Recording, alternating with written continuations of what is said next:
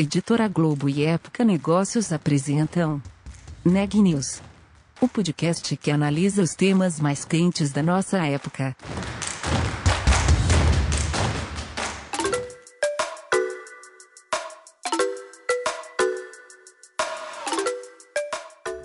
Olá, meu nome é Ana Laura Stachewski, sou da Época Negócios e você está ouvindo mais um episódio do Neg News nosso podcast sobre os impactos da pandemia do coronavírus na economia e nas empresas.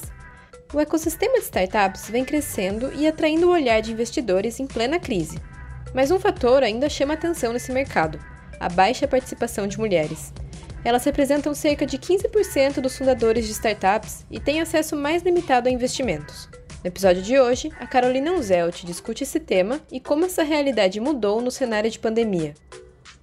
A pandemia deixa mais da metade das mulheres fora do mercado de trabalho, segundo dados do IBGE, Instituto Brasileiro de Geografia e Estatística. E as mulheres líderes de negócios, mais especificamente no sistema de startups, como ficaram? Conversei com a Rafaela Bassetti sobre o tema. Ela é CEO da Wishi, um grupo de investimento focado em startups lideradas por mulheres.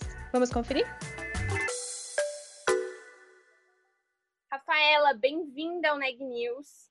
É, muito obrigada pela participação. E eu queria começar te perguntando, é, só a primeira das perguntas é como foi o 2020 para o Wishi? De que forma a pandemia afetou o ecossistema de startups e também o trabalho de vocês aí? Tá bom. Primeiro, Carolina, obrigada pelo convite. Um super prazer estar aqui conversando com você e contando um pouquinho mais sobre é, o que a gente está fazendo e a nossa contribuição. E, putz, falar de 2020 é complicado, né? Eu acho que, é, enfim, é desnecessário falar o tamanho do desafio é, e da complexidade que foi esse ano, apesar da, pandemia ser algo que já começou aí em dezembro do ano anterior, né? Eu lembro de, de janeiro já estar tá acompanhando de perto as notícias aí da China. Pegou a gente muito de surpresa, né? Ninguém esperava que a gente fosse viver o que a gente viveu. E é, eu acho que também desnecessário falar o quanto as minorias em geral foram afetadas, né? A gente sabe que, que os negros, que as pessoas da periferia, que as pessoas em desvantagem socioeconômica e as mulheres foram as mais afetadas, né? E aí a gente viu dados muito, muito tristes e alarmantes, mas que por outro lado acabaram movimentando muito a Wish, né? Então, é, foi a, o investimento em startups lideradas por mulheres no mundo retrocedeu a níveis históricos e a gente teve 2,3% só do capital investido destinado para as fundadoras, né, para as mulheres. É, a, a, inserção da mulher no mercado de trabalho retrocedeu também até a década de 90, né? Então, muitas mulheres saíram do mercado de trabalho por N razões, desde essa jornada infinita de ser é, profissional, mãe e professora, e as crianças em casa, é, cuidadoras muitas vezes até dos, dos, pais, né, dos mais velhos, e, e a questão do desequilíbrio aí da, da, do cuidado do trabalho doméstico a questão de serem as primeiras a serem demitidas em cortes, enfim, uma, uma série de motivos. Mas, e, e do ponto de vista do investimento, o que a gente observa é que é, num ano de maior percepção de risco, né, por tudo que a gente estava vivendo, os investidores tendem a se tornar mais conservadores. E nesse sentido, é, há uma, um, um, comportamento quase biológico aí de você buscar segurança, e a segurança a gente encontra muito na semelhança, né, nos nossos iguais. E aí, quando a gente pensa que é, mais de 90% dos investidores no mundo são homens, né? Os grandes players de venture capital são liderados por homens e poucas mulheres ainda estão tomando decisões de investimento, né? Estão sentando na mesa para tomar essas decisões. É, acaba que as mulheres de fato receberam muito menos investimento no ano passado, né? Elas são muito mais questionadas, os seus negócios são percebidos como negócios de mais alto risco. É, e aí isso é um pouco de cenário, né? Mas falando de Wish, acaba que para a gente isso é uma grande oportunidade, né? Então, é, eu confesso que foi um ano desafiador pessoalmente, porque eu tenho três crianças em casa, né? Então eu, eu, sou um retrato aí bom de tudo isso que a gente está falando da, da, empreendedora, né? Com três crianças em casa pequenas, é, sem nenhuma rede de apoio, né? Você não pode contar com seus pais porque eles são um grupo de risco, é, os funcionários também afastados. Então, eu achei que, que ia ser um ano que eu ia conseguir equilibrar melhor essa equação. E a Wish, na verdade, decolou, né? A gente viu uma demanda enorme nas duas pontas aí do, da nossa atuação. Então, muitas empreendedoras buscando investimento, né, e, e, sentindo o baque da pandemia no resultado dos seus negócios, precisando de capital e encontrando muito menos respaldo do ecossistema e muito menos investidores interessados por isso, recorrendo ao Wish também. É, e do outro lado, o que a gente observou é que mais gente começou a se interessar pela conversa de investimento com lentes de gênero. Né? Eu acho que é, existe um movimento de ESG né? E, e, de investimentos com impacto e, e, a questão social, de equidade, de diversidade. Então a gente começa a ver um movimento também de gente querendo iniciar essa conversa com a Wish. Então foi um ano movimentadíssimo aí para a gente também. Falei bastante, mas esse é um pouco do cenário. Maravilha, Rafaela. Bom, é, a gente, você até comentou do problema da, das mulheres estarem saindo do mercado de trabalho e, e, como isso reflete também em mulheres líderes, né, de, de negócios. É, acho que o Wishi tem um, tem um papel nisso, mas quais são os passos daqui para frente que nós, como ecossistema e sociedade, podemos tomar para reverter esse quadro e fazer com que essas mulheres voltem ao mercado de trabalho e voltem a, a empreender e tenham condições para isso? É, eu até a, a Distrito está conduzindo uma pesquisa sobre empreendedorismo feminino em parceria com a Bitumami, com a Maya Capital, e eu, eu fiz um texto contribuindo aí com o reporte que eles vão lançar e escrevi um pouco sobre isso, né? Que é, a gente o mapeamento da B Startups do ano passado mostrou um, um, ecossistema de startups majoritariamente masculino ainda, né? Você tem 30% das startups que não tem nenhuma mulher no seu, no seu quadro, é, não só societário, mas de funcionários, 70% delas fundadas só por homens. É, e o que, que acontece, né? As startups, elas, elas existem para transformar o mundo. Elas são criadas para inovarem, para trazerem as novas soluções e, e criarem uma, um novo jogo, uma nova sistemática, né? Quando você pensa no que, que o Instagram fez com a Kodak, quando você pensa no que, que é, é, a, a, Apple fez com os players de, de devices, né? Quando você pensa em inovação, é, você está pensando sempre em uma startup que vai se tornar uma grande empresa e vai revolucionar um setor. E isso é muito problemático quando elas estão repetindo uma série de lógicas do mercado tradicional, né? E, e essa questão da diversidade de gênero, eu acho que para mim é a mais relevante delas. É, a, a gente pode tentar criar políticas de diversidade para as empresas que já existem, mas a gente sabe o quanto isso é difícil, e a própria questão da discussão da, da, dos conselhos de administração e das cotas de mulheres em conselhos e o quanto isso demora para ser aprovado em todas as esferas. A Europa agora aprovou, mas o Brasil ainda não avançou. É, demonstra o quanto é difícil colocar políticas para quem já está jogando o jogo. Então a gente tem que acreditar que a transformação vai vir de quem está entrando, né, dos incumbentes. E aí se as startups estão repetindo a mesma lógica de falta de diversidade, você não vai ver transformação nesse sentido e na inserção da mulher no mercado de trabalho. Então, eu, o que, que eu acredito e aonde a gente trabalha? É, você precisa trazer essas mulheres para serem líderes desse jogo, né? Pra, então, você precisa ter uma base de empresas fundadas por mulheres ascendendo e se tornando cada vez mais bem-sucedidas. É, e essas mulheres, elas têm políticas dentro das suas empresas e elas contratam e elas formam seus times de forma muito mais diversa, né?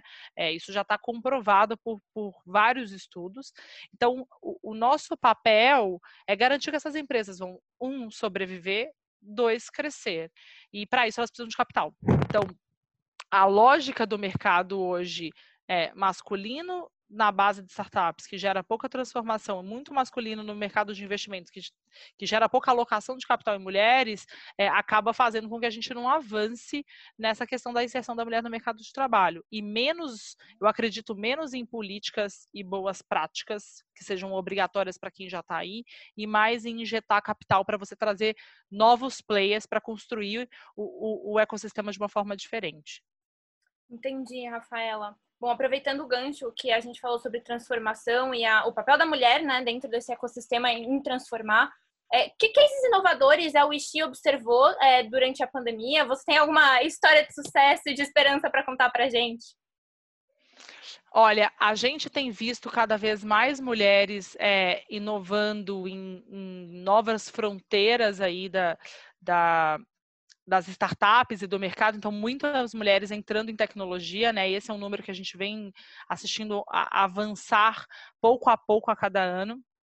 é, mulheres trazendo soluções muito inovadoras para seus próprios problemas, né? E isso é uma coisa que a gente precisa colocar capital, porque é, as grandes soluções vêm de experiências pessoais. Então, a gente está vendo aí o boom das fintechs é, e várias empresas é, trazendo soluções de saúde da mulher, né? E para as questões relacionadas à mulher, ao avanço da idade, à reprodução.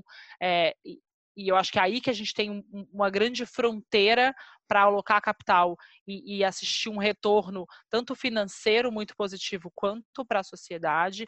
É, enfim, empresas de biotecnologia, a gente está acompanhando aí um, um, case incrível de uma pesquisa liderada por mulheres, de uma startup liderada por mulheres, buscando resolver um grande problema de saúde feminina. É, então, é, eu acho que o que a gente tem, o que dentro do que eu posso abrir, o que a gente tem assistido de cases são as mulheres trazendo as suas experiências pessoais para os seus negócios de forma cada vez mais madura e consistente, e a gente vai ver um grande avanço nesse sentido nos próximos anos. Maravilha, Rafaela. Bom, é, além da captação de investimentos, a Wish também atua com capacitação, né? É, como esse processo e esse passo influencia os resultados e o desempenho das startups? Como a gente pode ver, no final das contas, o resultado da capacitação? É, eu acho que o nosso grande foco em termos de, capa de capacitação original, né, assim, o que, o que é onde a gente aporta conhecimento é com relação ao processo de investimento, né? Então a gente é, recebe muitas startups com negócios até muito maduros e super bem estruturados, mas que ainda são cruas é, no processo de investimento e nas suas etapas e na preparação documental que você precisa ter para isso. Então, a gente entra de forma muito profunda nesse sentido e a gente é parceiro do ecossistema na, na preparação dessa startup, né? Então, a, acho que a Bitumami é a nossa grande parceira aí, que é uma aceleradora de negócios fundados por mulheres, né? E nós somos, inclusive, é, sócios na Casa Bitumami Wish, que é um coworking é, focado em, em mulheres, com espaço espaço para que essas mulheres possam trabalhar, se conectar, deixar seus filhos, enfim, para fazer a diferença mesmo no ecossistema. E ela traz todo esse aporte, essa inteligência de educação empreendedora. Né? Então, desde a fase de ideação até a fase de tração. E a gente faz muito esse bate-bola de programas, então as startups que chegam para a gente e precisam de um apoio em determinado momento da jornada, a Bitumami entra com isso. É, e a, o que a gente também busca fazer dentro da Wish e usa muito o apoio da rede da Bitumami são as mentorias, né? Então a gente tem os investidores cadastrados na nossa base que são grandes mentores, o nosso conselho é o nosso comitê de investimento que hoje tem 11 membros é, super reconhecidos aí no ecossistema, desde diretores de private equity a líderes de redes de startup, é, é, fundadores de fundos de impacto, enfim, investidores anjos já experientes, e eles são mentores dessas startups nossa jornada, como também mentores da nossa rede que ajudam essas startups nos seus problemas específicos, é, é, em resolver as questões que elas estão vivendo no dia a dia de logística, de produção, de escala, é, e também ajudá-las e apoiá-las na, na na dificuldade de empreender, né? Nos momentos que elas vacilam, em quais são os próximos passos. Então, a gente, os programas estruturados a gente deixa na mão da Bitmami, que é a nossa parceira, e a gente entra muito com o processo de investimento e mentoria. Perfeito, entendi, Rafaela. Bom, é, indo para outra área que vocês também atuam, é, vocês também têm uma plataforma de equity crowdfunding, né? Queria entender como Isso foram mesmo. as operações é, dela durante a pandemia, se o pequeno investidor já tem acessado esse mercado e quais foram as percepções é, durante esse ano de 2020 relacionados a isso? É, a, a, o Equity Crowdfunding é um, uma atividade regulamentada no Brasil, né? Você precisa da autorização da CVM, da Comissão de Valores Imobiliários, para atuar. E a nossa plataforma foi autorizada em agosto. Então, esse primeiro movimento aí da pandemia, a gente ainda estava com a operação dormente. Foi quando a gente assistiu é, muito à procura de investidores anjos querendo até fazer cheques um pouco maiores, e a gente estruturou o nosso grupo de anjos dentro da Wish. E o que a gente observa do equity crowdfunding é que sim, é, num mercado de juros baixos, as pessoas físicas têm procurado diversificar seus portfólios de investimento, é, elas têm procurado novas opções de investimento e elas querem sim se conectar com o ecossistema, é, contribuírem não só com capital, mas com inteligência, com mentoria, é, elas querem se conectar com a inovação e, e, e fazer parte do que está acontecendo, contribuir. Então, é, o equity crowdfunding funciona muito bem nesse contexto, né, de, de ser uma ferramenta estruturada para esse aporte de cheques menores. E o que a gente acredita dentro da Wish é que ele tem um papel muito importante é, na construção da estratégia das startups. Né? Então, especialmente quando a gente está falando de B2C, de B2B2C, ou de negócios com, onde o B é pequeno, né? Pra, a gente tem, por exemplo, a Hermione, que, que a gente investiu, que é uma assistente virtual financeira para pequenas e médias empreendedoras. Né? Então, esse B pequeno, que você precisa construir uma marca, que você precisa abrir um diálogo com seus clientes, que você quer trazer os seus clientes como investidores, para que eles sejam sua base de teste, né? seus early adopters, para que eles conheçam seus, tudo que o seu produto tiver de evolução, o equity crowdfunding faz muito sentido, porque ele é muito pautado na construção de uma comunidade, né? Então, quando você lança uma campanha de investimento lá dentro, você está convidando as pessoas para construir o seu negócio com você. Então, a gente acredita nele nessa jogada muito estratégica de construção das marcas. É, eu gostaria de perguntar agora sobre a EMI, a startup de perfumaria, né? Que teve uma captação bem sucedida Isso. de um milhão no ano passado. Queria falar um pouquinho sobre esse processo, como foi, que aprendizados vocês trazem dele e que vocês podem compartilhar com a gente. É, a, a Mi foi, na verdade, o nosso primeiro case aí. A gente vinha conversando com a Larissa e a Luciana, as fundadoras, desde o início do ano passado, desde janeiro, aí pré-pandemia. É, e, e, eu acho que a primeira coisa que a gente tem que destacar nessa história é a capacidade de execução e a resiliência da, da Luciana e da Larissa, né? Assim, o negócio que tinha acho que nem seis meses quando a pandemia começou, cinco, seis meses, e o que elas conseguiram executar nesse contexto de crise tão profunda é, assim, incrível. É, foi uma captação é, acho que a passos lentos e seguros, especialmente no contexto de pandemia, onde era muito mais difícil acessar os players. É, elas, a GV Angels entrou né, e liderou a captação, e eu acho que nesse sentido o que vale destacar é que a Wish vem para ser parceira do ecossistema, então a gente quer co-investir, a gente acredita em, em, parcerias, inclusive com quem não está olhando necessariamente para investimento com lentes de gênero, mas a gente quer é, é abrir essa porta e trazer essa conversa, então a gente fez esse investimento junto com a GV Angels, e o que tem de história aí por detrás é uma marca muito focada na história brasileira, em produtos nativos, em, em perfumistas brasileiros, né? Ela trouxe toda essa construção é, com uma execução muito fina e muito ajustada. É, num mercado, eh, trazendo inovação para o mercado, né? Então, a perfumaria é muito tradicional ainda, muito é, de experiência física, e elas trazem uma experiência inovadora de tecnologia, que eu acho que é o que a gente vai assistir, assistir muito agora com as DNVBs e as marcas físicas mesmo se posicionando no digital. A pandemia trouxe isso, né? E eu acho que elas tiveram esse time muito perfeito de eu não posso mais ir à loja. Então, a minha experiência de consumo, ela precisa ser digitalizada, e eu acho que a Mi soube se aproveitar disso muito bem. É, a gente participaram aí no final do ano do Shark Tank, tiveram a tese super bem validada e avaliada. Então a gente está bem animado com esse investimento e queremos acompanhar de perto e contribuir para que daqui a, a alguns meses, quem sabe, a gente assista elas fazerem uma nova rodada e crescerem cada vez mais. Que ótimo, Rafaela. Bom, para finalizar, eu gostaria de saber quais conselhos você pode deixar para mulheres que estão querendo ingressar no ecossistema de startups. Que lições e dicas você pode dar para elas? É, é, nesse artigo que eu estava até comentando no distrito, eu acho que meu, minha grande dica aí, meu grande conselho é manter-se em rede, né? É, a gente tem alguns principais desafios das mulheres empreendedoras muito bem catalogados por diversos estudos, diversos reportes, né, que é, é justamente é, é, a dificuldade do, do, networking, de estar conectado a uma rede de mentores, a rede de investidores, né, e conhecer especialmente investidoras e fundos liderados por mulheres, a, a, questão da resiliência, né, e o quanto empreender é solitário e a gente precisa desse, desse respaldo com quem falar e quem nos ajude a crescer.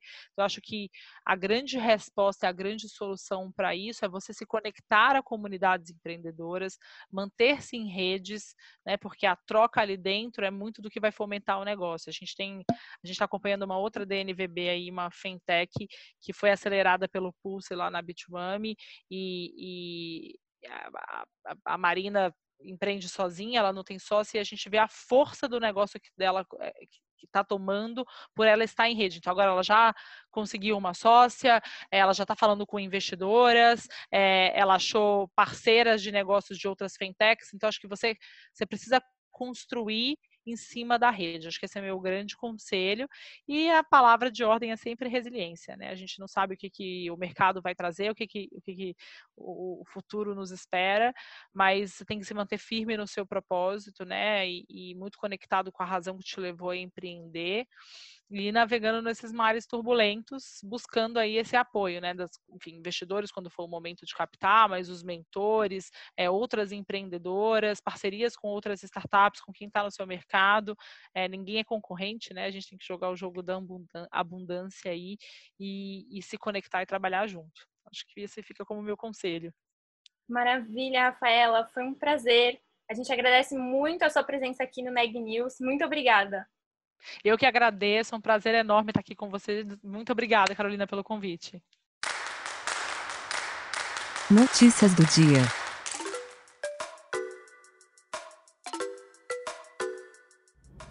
As montadoras Renault e Stellantis suspenderam a produção de carros em várias de suas fábricas devido à escassez de chips usados nos veículos. Um dos motivos para a falta dos componentes foi o fato de a pandemia ter elevado a demanda por chips usados em produtos eletrônicos, como notebooks e celulares. As sanções aplicadas pelos Estados Unidos durante a gestão de Donald Trump também afetaram alguns fornecedores chineses. O Ministério da Saúde anunciou hoje a intenção de comprar 10 milhões de doses da vacina Sputnik V importadas da Rússia. A compra, porém, só será concretizada se a Anvisa liberar o uso emergencial do imunizante e se o governo considerar o preço competitivo. Segundo o ministro da Saúde, Eduardo Pazuello, o governo também negocia a compra de vacinas de outros três laboratórios: Pfizer, Johnson Johnson e Bharat Biotech, da Índia. Segundo o último boletim divulgado pelo Conselho Nacional de Secretários de Saúde, o Brasil tem 9.447.165 casos confirmados de Covid-19. O número de óbitos chegou a 230.034, o que nos dá uma taxa de letalidade de 2,4%. O Neg News de hoje fica por aqui. Obrigada por nos acompanhar e até a próxima semana.